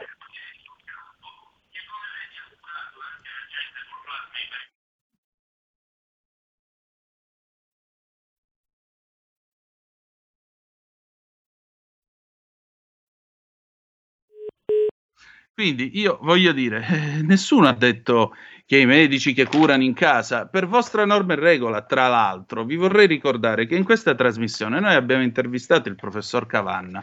Il professor Cavanna, se a qualcuno forse è sfuggito, è quello che con l'idrossiclorochina andava di casa in casa e ne ha curati 300. A me non esce proprio dall'anticamera del cervello l'idea che il professor Cavanna sia una fattucchiera. Quindi, per cortesia, non mettiamo parole in bocca alle persone, soprattutto quando le persone non dicono e non pensano queste cose, perché se no vuol dire che non seguite la trasmissione, ci può stare, liberissimi di non seguirla, però venirmi a dire che io abbia detto è una fattucchiera perché cura a casa, no, questo è un altro paio di maniche, perdonate, io sono cretino per conto mio, ribadisco, non per, per conto terzi. Mm, sono le 14.15 e 55 minuti, vi ripeto 0266203529 se volete intervenire 346 642 7756. Io riflessione di... Abbiamo la seconda chiamata per te. Ah, pronto chi è là? Pronto? Sì, buondì. Buondì. Eh, caro Antonino, sono Sì. Beppe di Casale, ciao. Ciao, Allora, benvenuto. Ciao, ciao, credo. Ascolta, ve- vedi, io seguo tutte queste trasmissioni, no? Vedi, tutto sto casino che viene fuori e adesso eh, eh, a volte è ridicolo per non piangere. Salta fuori dalla, non dico dalla errata, dalla confusa informazione, dall'origine venire a oggi, Esatto. giusto? Non solo. Perché troppe persone hanno detto troppo di più su una cosa che, non sa- che manipolavano. Penso, è una mia idea personalissima. E No, è un'idea che io condivido e sono d'accordo con te, Beppe. Vai avanti. Ecco, e, vo- vorrei dire un'altra cosa, concedimelo, eh, poi non dire che sono... Allora, anch'io l'anno scorso ho avuto le mie crisi come tutti gli altri, del Covid, non Covid, no. E allora anche a me il medico mi dice, ma stai in casa, prendi qui, prendi là, ho detto, ma sì, eh, e io dico al mio, al mio medico, ma posso fare qualcosa? Ma sì, c'è qualcosa in casa, prendi qua. E io ho preso, non, non dico i nomi, era antibiotico, non dirò mai i nomi, in 4-5 giorni sono riuscito a, me- a venirne fuori per due volte, eh, per due volte. Quindi vorrei, vorrei dire, è, è nota che ti dirò una cosa in più, Pa- parlo ancora agli, agli inizi del 2020, chiesi in chiesi in farmacia se potevi avere il chinino o la, eh, e, via, e via dicendo. E mi hanno detto, eh no, non- ma dico, ma guardi che è una cosa normale da banco, eh no, ci vuole l'impegnativa, poi la papippa, pum, papà, e mi hanno spiegato tutto. Al di sopra di tutto questo siamo arrivati nel 2021, quasi alla fine, ma ci rendiamo conto che siamo ancora come quasi nel 2020. È questo che mi fa rabbia, Antonino, che mi fa rabbia, che, che hanno, che hanno rotto un equilibrio che non so chi è a prendere in mano sta cosa, chi avrà il coraggio. Giusto perché non c'è un rappresentante unico dello Stato e uno della sanità che hanno il coraggio di andare a spiegare le cose. Grazie Antonino, bravo. Grazie a te. Allora, io, mm, io voglio dirti questo, perché è un argomento che abbiamo affrontato più volte nel corso di questa trasmissione. E l'ho detto più volte, quindi potete andare a controllare tranquillamente nei podcast di questa, tra- di questa trasmissione. Eh, l'ha detto anche il professor Ricolfi lunedì scorso in trasmissione con me e Giulio Cainarca. Qui è mancata la comunicazione, soprattutto è mancata, come ha detto il professor Ricolfi, una figura che parlasse per tutti quanti. Una figura del Ministero della Sanità o lo stesso ministro, ma il ministro, ahimè, non è un medico, è un eh, laureato in scienze politiche che eh, prima di diventare ministro alla ministro della salute era stato assessore all'urbanistica al comune di Potenza, quindi cose un pochettino differenti. Eh, però ci voleva una figura autorevole che parlasse nome, in nome e per conto del governo. Lo stesso eh, professor Ricolfi, vi ricordo, ha sottolineato come dentro il CTS sia stato messo di tutto tranne qualche virologo di fama, come appunto faceva l'esempio di Crisanti. Dopodiché abbiamo avuto questa corsa a creare le tribù, i burioniani, i bassettiani, tutta questa roba qua, che chiaramente ha frammentato ulteriormente l'opinione pubblica e l'ha confusa. Per concludere, si sono aggiunti tutti quelli che credono a teorie del complotto, il 5G, Bill Gates, Soros, il grande reset, il piano Calergi, la marmotta che confeziona la, la- la- la cioccolata, i quali diffondendo notizie false in giro per l'etere, per il web e quant'altro, hanno finito per confondere tutta la situazione. Allora, quando si arriva a questo, è chiaro che poi la scena che si para agli occhi di tutti quanti è la stessa scena che viene narrata nei Promessi Sposi, dove si racconta che un bel giorno il protofisico Settala, che aveva previsto la peste del 1630, eh, viene tirato giù dalla sua lettiga mentre viene portato per Milano, viene portato per Milano a eh, fare il suo mestiere, a visitare gli ammalati, e mentre viene portato a visitare gli ammalati, il protofisico Settala viene accusato di essere tra quelli che spargono la peste. Da chi? Dalla folla inferocita che crede agli untori. Siamo nell'anno 2020, 391 anni dopo questi fatti, e 391 anni dopo questi fatti, non siamo al punto che tirano fuori i medici dalle macchine, li menano o li accusano di essere loro di spargere il Covid, però ormai stiamo arrivando quasi a questo livello. Seconda cosa, come ho già detto, perché c'è qui questo, eh, questa zappa, due cugini, moglie e marito curati a casa ne sono venuti fuori alla grande, quindi non c'è solo il diosiero per la cura, a parte che un vaccino non è un siero, ma eh, come abbiamo detto esistono delle terapie che meritavano certamente l'attenzione e la sperimentazione. Una di queste è, l'avete sentito dal dottore stesso, il plasma iperimmune. Vi ricordo che in questa radio abbiamo dato voce alla buonanima del dottor De Donno, dottor De Donno che non era un ciarlatano, ma era un signore che si muoveva su basi scientifiche, che non escludeva il vaccino e la cura, vi ricordo, e il quale a sua volta eh, ha in, ha salvato 47 vite umane insieme alla sua straordinaria equip in quel di Mantova, come altre vite umane sono state salvate a Pavia al San Matteo, come altre vite umane fino all'inizio di agosto di quest'anno sono state salvate a Padova, anche a casa, come avete sentito dal dottor Criserà. Quindi qui non è questione di credere nel Dio vaccino, è questione di dire, ragazzi, che era quello che diceva anche lo stesso dottor De Donno, davanti alle scelte in tema di medicina non può entrare la politica o altri interessi. Se il plasma funziona, se il plasma a determinate condizioni funziona, lo usiamo. Se l'idrossiclorochina a determinate fun- condizioni cura 300 persone, vuol dire che funziona. Sperimentiamolo, ma diamo una linea di difesa contro un virus che vi ricordo un anno e mezzo fa, primo ci ha chiuso in casa tutti quanti e secondariamente non facevamo altro che sentire le ambulanze che andavano avanti e indietro. Le ambulanze che andavano avanti e indietro. 130.000 morti e un suicida, ragazzi. Questo è stato il Covid. Lisetta, pronto? Buongiorno signor Tonino, piacere di sentirla. Senta una cosa, io però volevo cambiare argomento sui cambiamenti climatici. S'accomodi, dica. e su quello che ha detto anche Cingolani, il ministro Cingolani. Allora, secondo sì, me... Quelli, Tonino, si riferisce all'intervista che ha rilasciato all'Espresso. No, all'Hermes di Cernobio. Alla Ok, Kermesse di avanti. Allora, secondo me, eh, signor Tonino, il mondo è pieno di ambientalisti radical chic, dico io, ed è pieno di ambientalisti oltranzisti ideologici. Loro, secondo me, sempre sono peggio della catastrofe climatica, verso la quale andiamo sparati. Se non facciamo qualcosa di sensato, sono parte del problema, lo disse appunto il ministro della transizione ecologica Roberto Cingolani al forum di Cernobio. Nel merito del dibattito nucleare sì, nucleare ni, nucleare no, su cui si sono da tempo messe in marcia, secondo me, le lobby dell'energia, quella che la vorrebbero a parole eh, pulita, ma senza esagerare.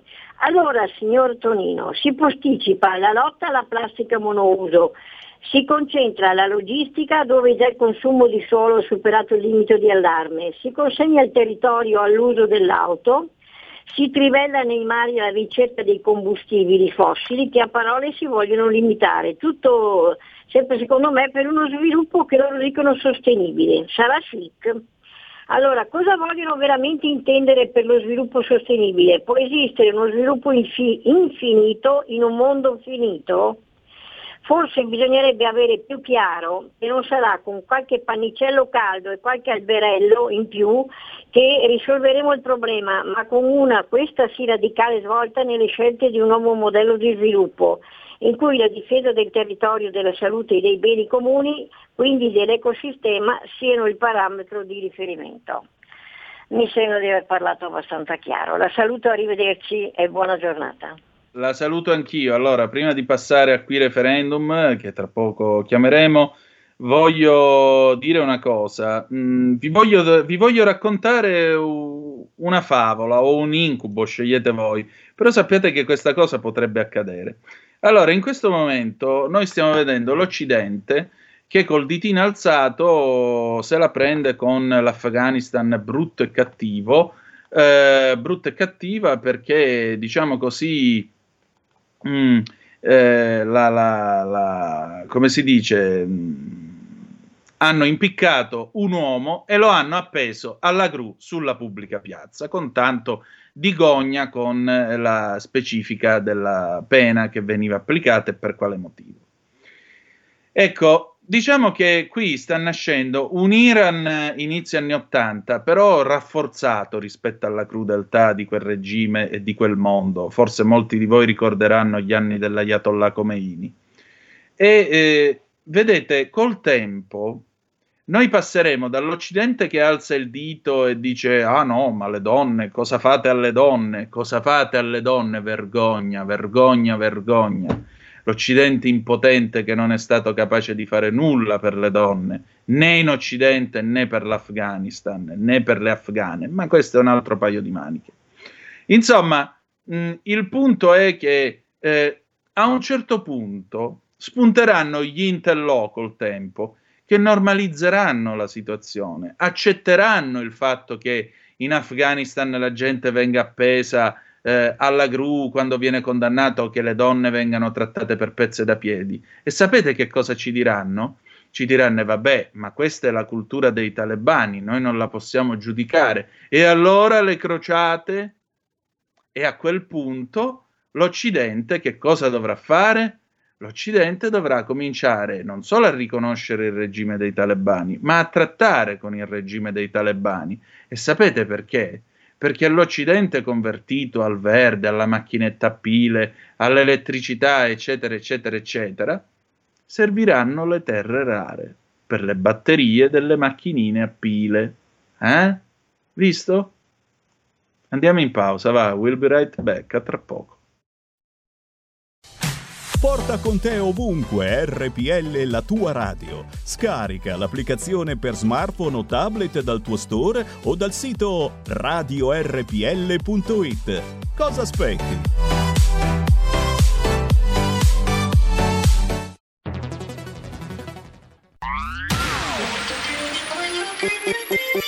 Suono così non l'hai mai sentito, baby. Da Plus molto più di quello che credevi. Programmi, musica, multimedialità. Da Plus suono nuovo di alta qualità. Digital Radio. Il suono perfetto. Dub Plus. Anche RPL, la tua radio, è in Digital Radio.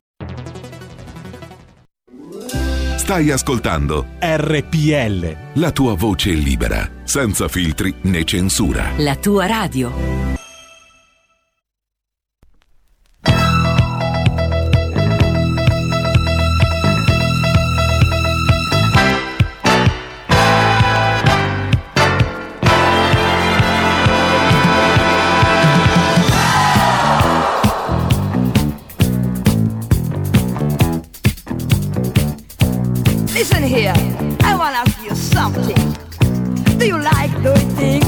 Supposed to do? Like what? Like telling lies, no real stuck on screen, giving what? Go! Do you like being a crazy dress horse? Making a best of yourself, saying it dirty words? Go! Do you like crashing cars, playing the mad hatter, setting people up the wall? Go! Do you like forbidden love? What's that?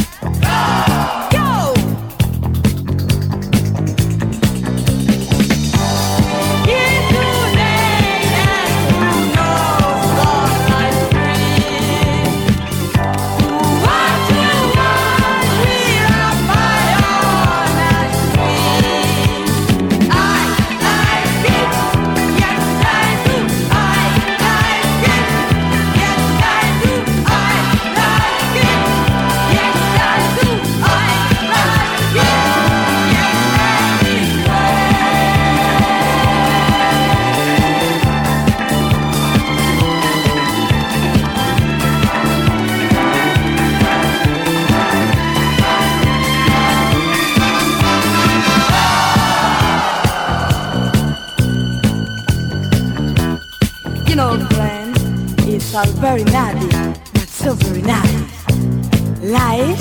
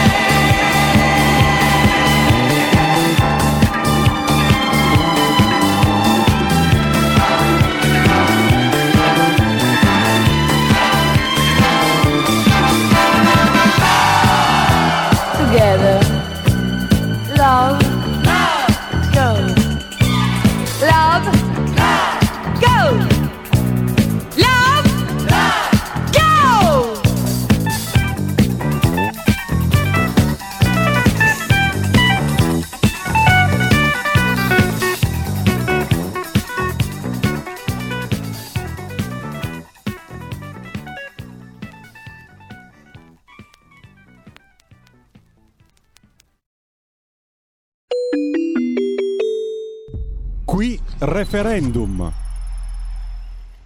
E allora rieccoci, quella che avete appena ascoltato era Stefania Rotolo nel 1977 con Go, sigla dell'allora programma Piccolo Slam che conduceva insieme a Sammy Barbò. Passiamo invece per il momento, permettete, di semmi in semmi il mio saluto a Sammy Varin.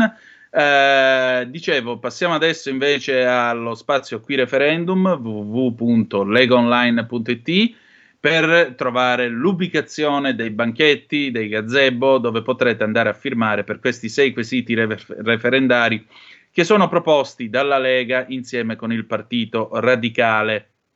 Su referendumgiustiziagiusta.it potete trovare tutti i quesiti. E allora, quali sono?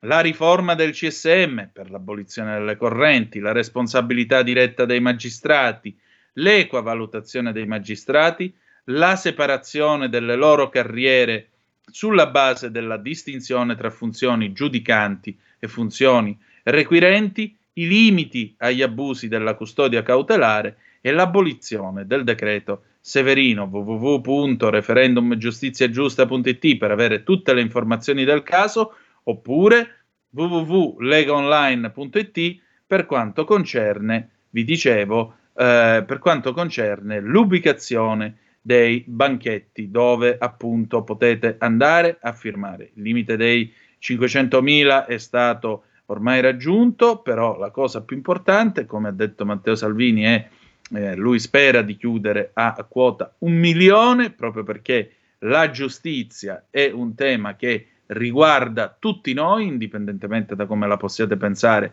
in termini squisitamente politici o ideologici, e a maggior ragione una riforma della giustizia, una giustizia più giusta, è un bene per tutti noi e per il nostro paese. Sigla. Qui referendum.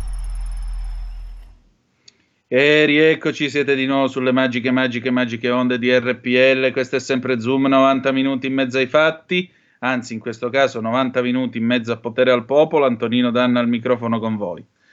Alcune comunicazioni di eh, servizio. Prima comunicazione. Dopo di noi andrà in onda il punto politico con il ritorno del mitico Pizzi Pellegrin. Quindi avrete Pierluigi Pellegrin in tutto il suo splendore sulle magiche, magiche, magiche onde di RPL. Oltre a questo, eh, vi dico che alle 14.45, tra 10 minuti scarsi, noi ci saluteremo con eh, qui Parlamento, avremo un eh, intervento dell'onorevole Baldi, ro, eh, scusate, dell'onorevole Rossana Boldi. Quindi eh, restate con noi perché dopo avremo appunto eh, qui, mh, qui Parlamento con l'attività parlamentare della Lega.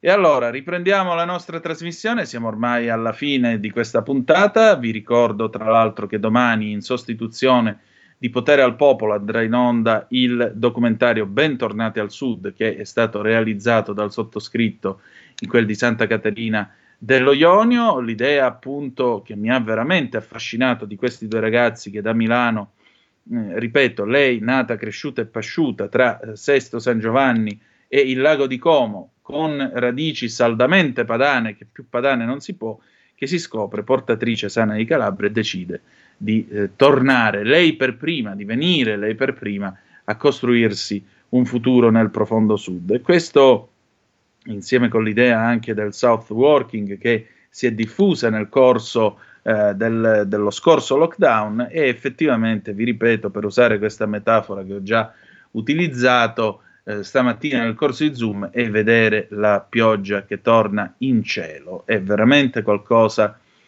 eh, che vi, che vi farà riflettere, secondo me, come ha fatto riflettere anche me, perché alla fine è una bella storia di facce, di storie, di sentimenti e credo che molti di voi eh, troveranno degli spunti di riflessione interessanti, molto, molto, molto interessanti.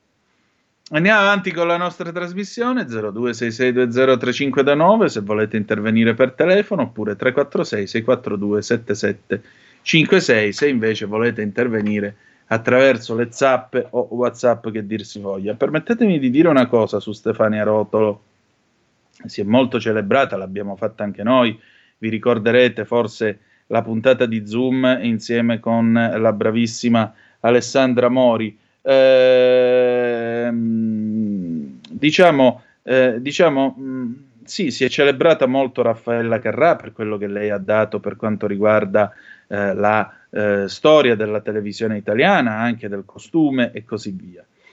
Devo dire la verità, Stefania Rotolo, forse qualcuno di voi se la ricorderà, era nota come la super Carrà e se non fosse morta ad appena 30 anni nel 1981 lasciando una bambina, eh, se non fosse morta mh, di tumore, molto probabilmente Stefania Rotolo avrebbe dato e avrebbe scritto delle pagine di spettacolo nel nostro paese che sarebbero rimaste non da poco non da poco negli archivi e nella memoria collettiva di tutti noi, ma credo che tanti di voi nell'ascoltarla cantare Go probabilmente avranno rievocato quella fine degli anni 70 e si saranno commossi. Abbiamo due telefonate, pronto chi è là?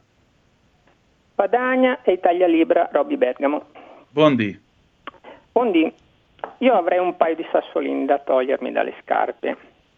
Eh, lei qualche settimana fa disse che ehm, non le risultava che gli ospedali eh, venissero pagati di più se confermavano che i decessi venivano, avvenivano per colpa del Covid. Lei disse che, fosse, che, che sicuramente era una bufala, ma eh, le chiederei di intervistare Bertolaso, che proprio lui in un'intervista lo ammise.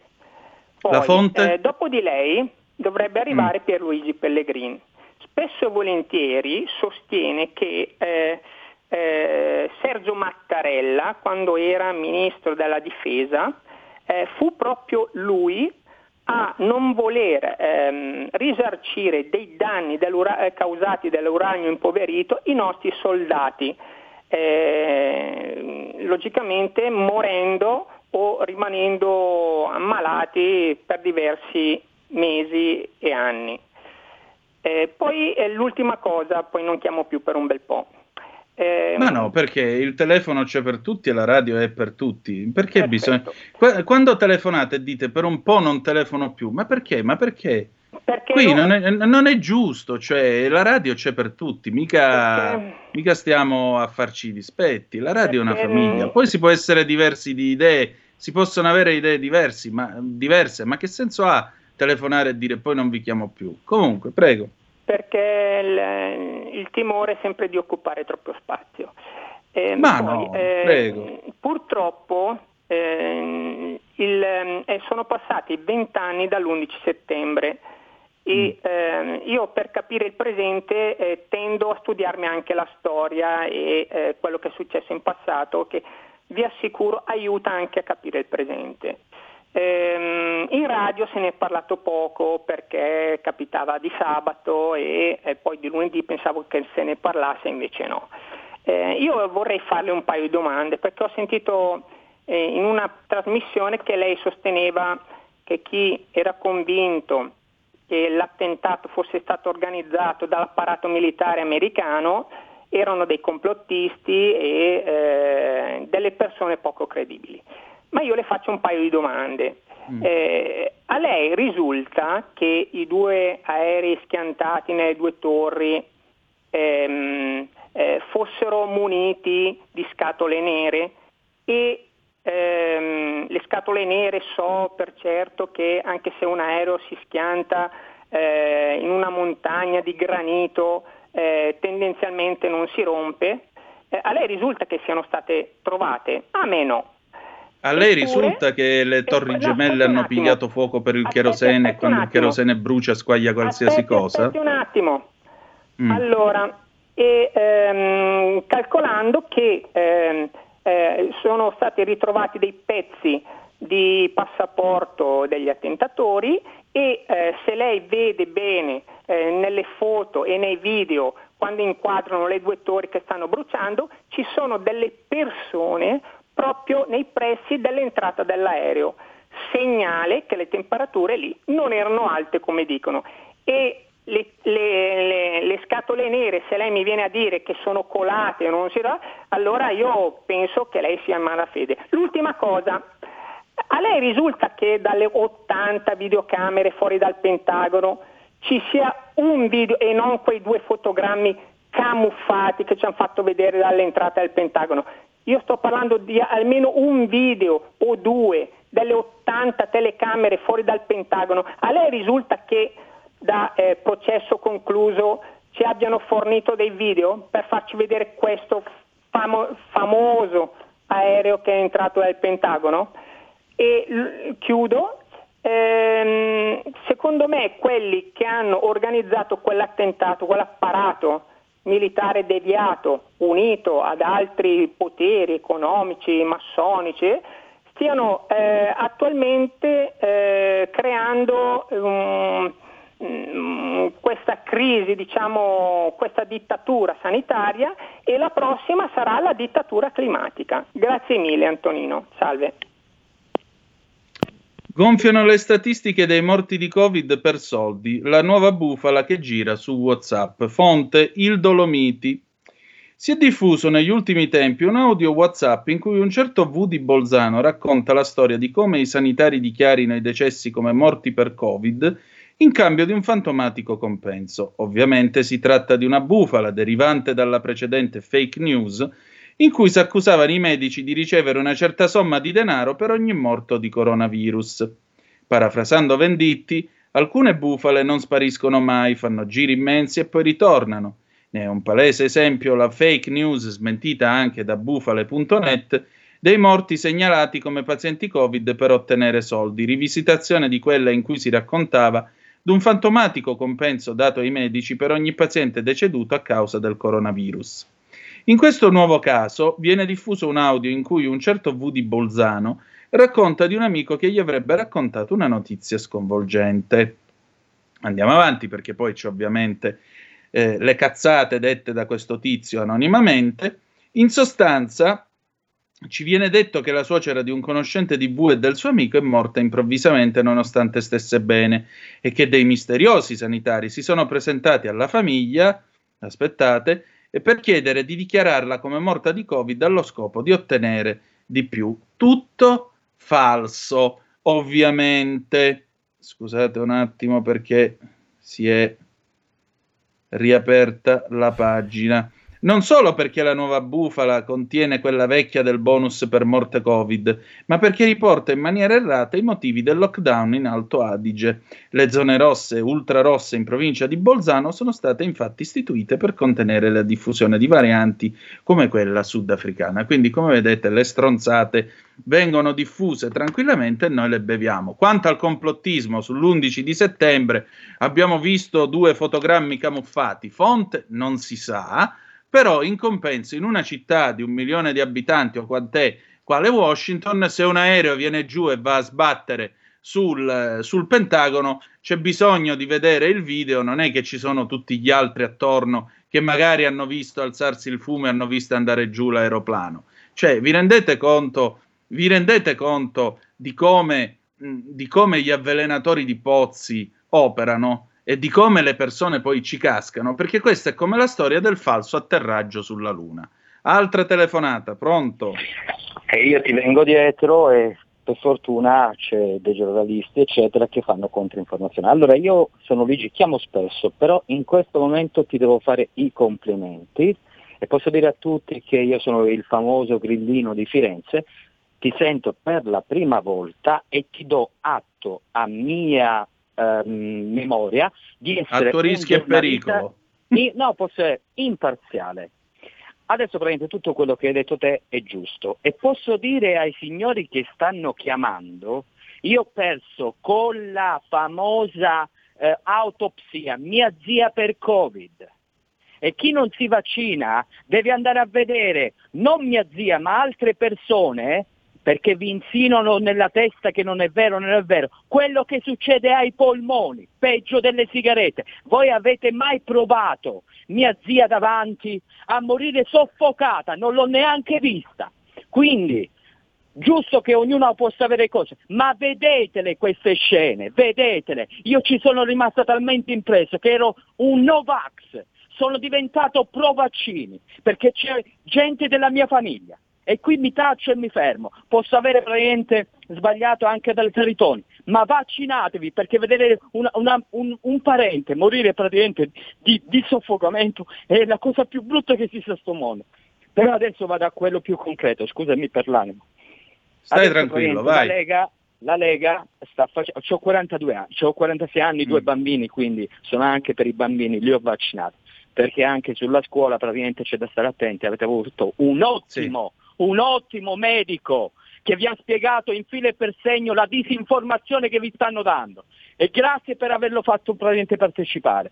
Però su, sul discorso del referendum è giusto, anche se ne possiamo parlare che tutti quanti sono stati disattesi. Però io mi chiedo una cosa dalla Lega. Adesso praticamente la Lega giustamente sta raccogliendo le firme su praticamente la giustizia. Benissimo, con i radicali.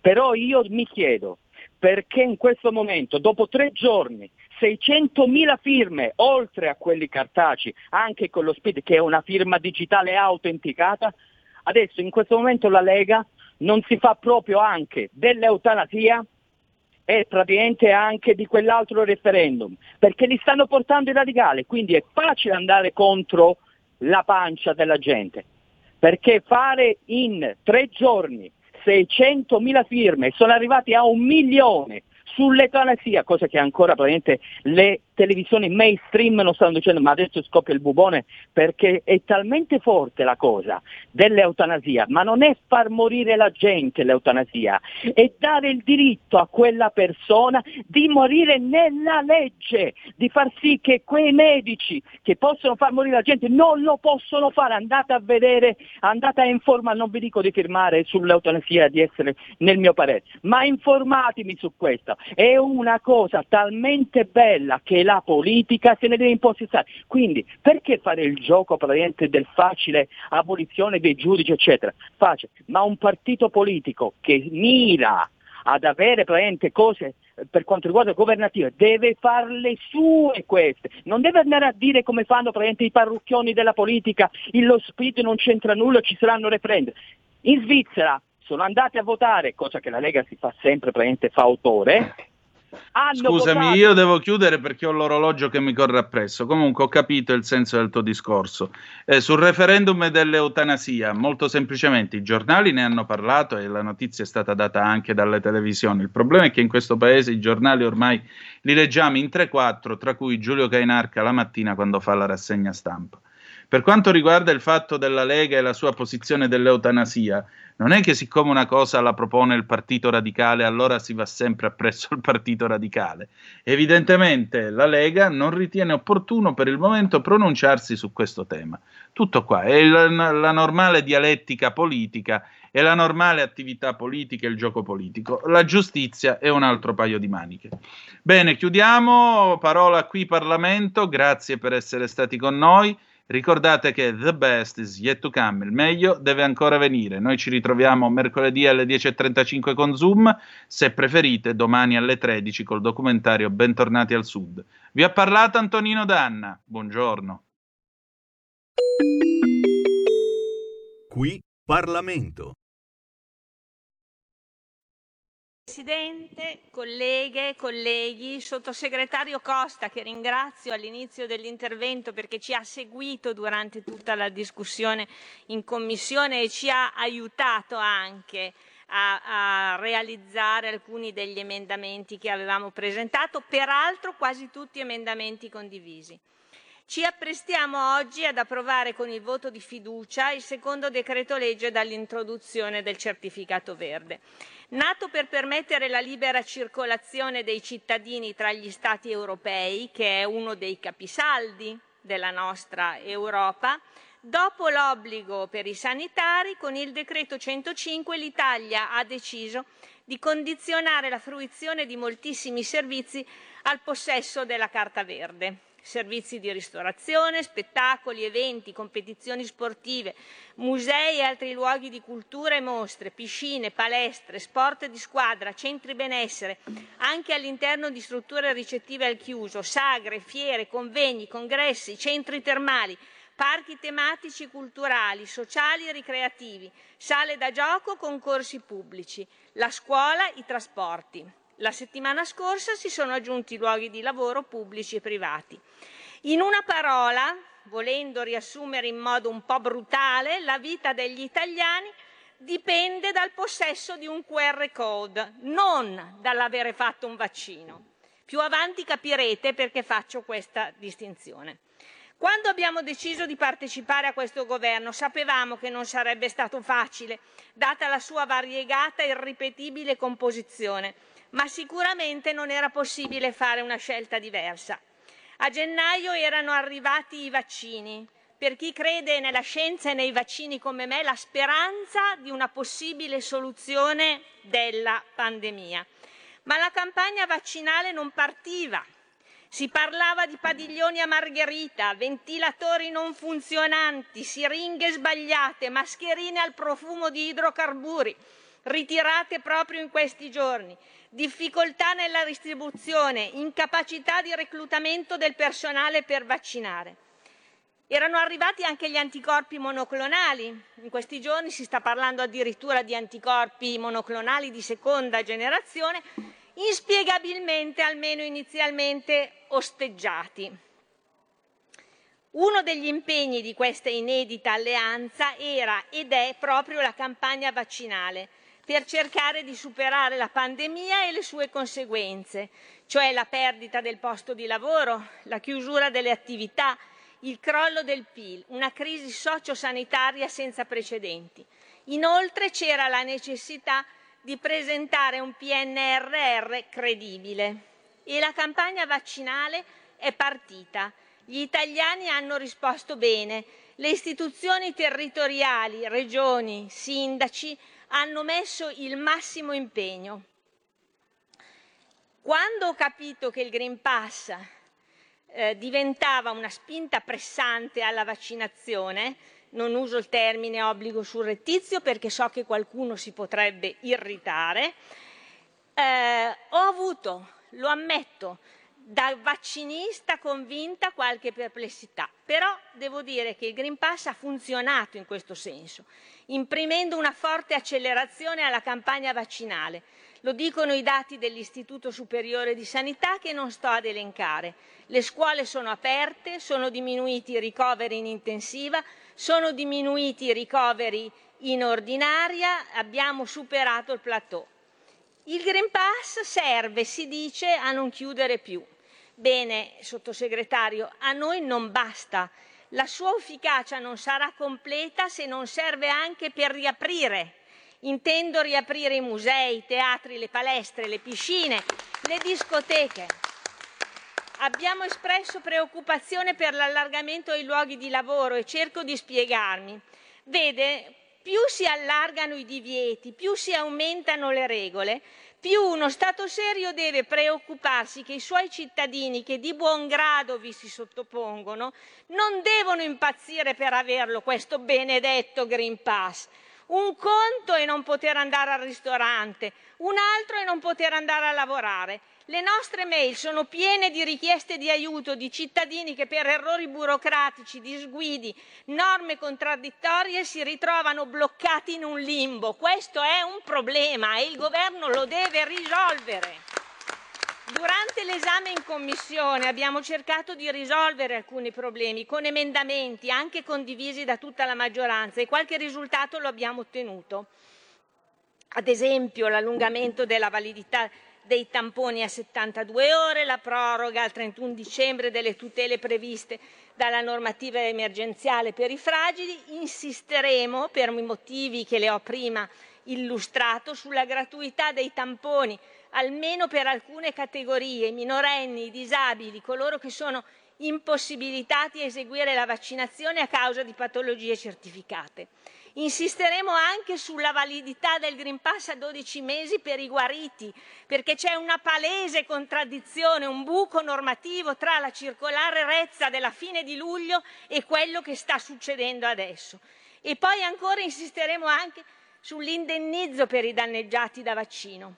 Certo, se abbiamo dovuto arrivare a questo Green Pass super forzato, è anche, ce lo dobbiamo dire, per un fallimento della comunicazione sull'argomento. un fallimento istituzionale, un fallimento scientifico e un fallimento mediatico. Troppe notizie discordanti, troppe voci, poca trasparenza nell'informazione. Spiegare meglio che chi si vaccina lo fa perché vuole bene a se stesso prima di tutto, poi ai suoi cari e poi alla fine vuole bene anche al resto del mondo. Qui Parlamento. Avete ascoltato Filo diretto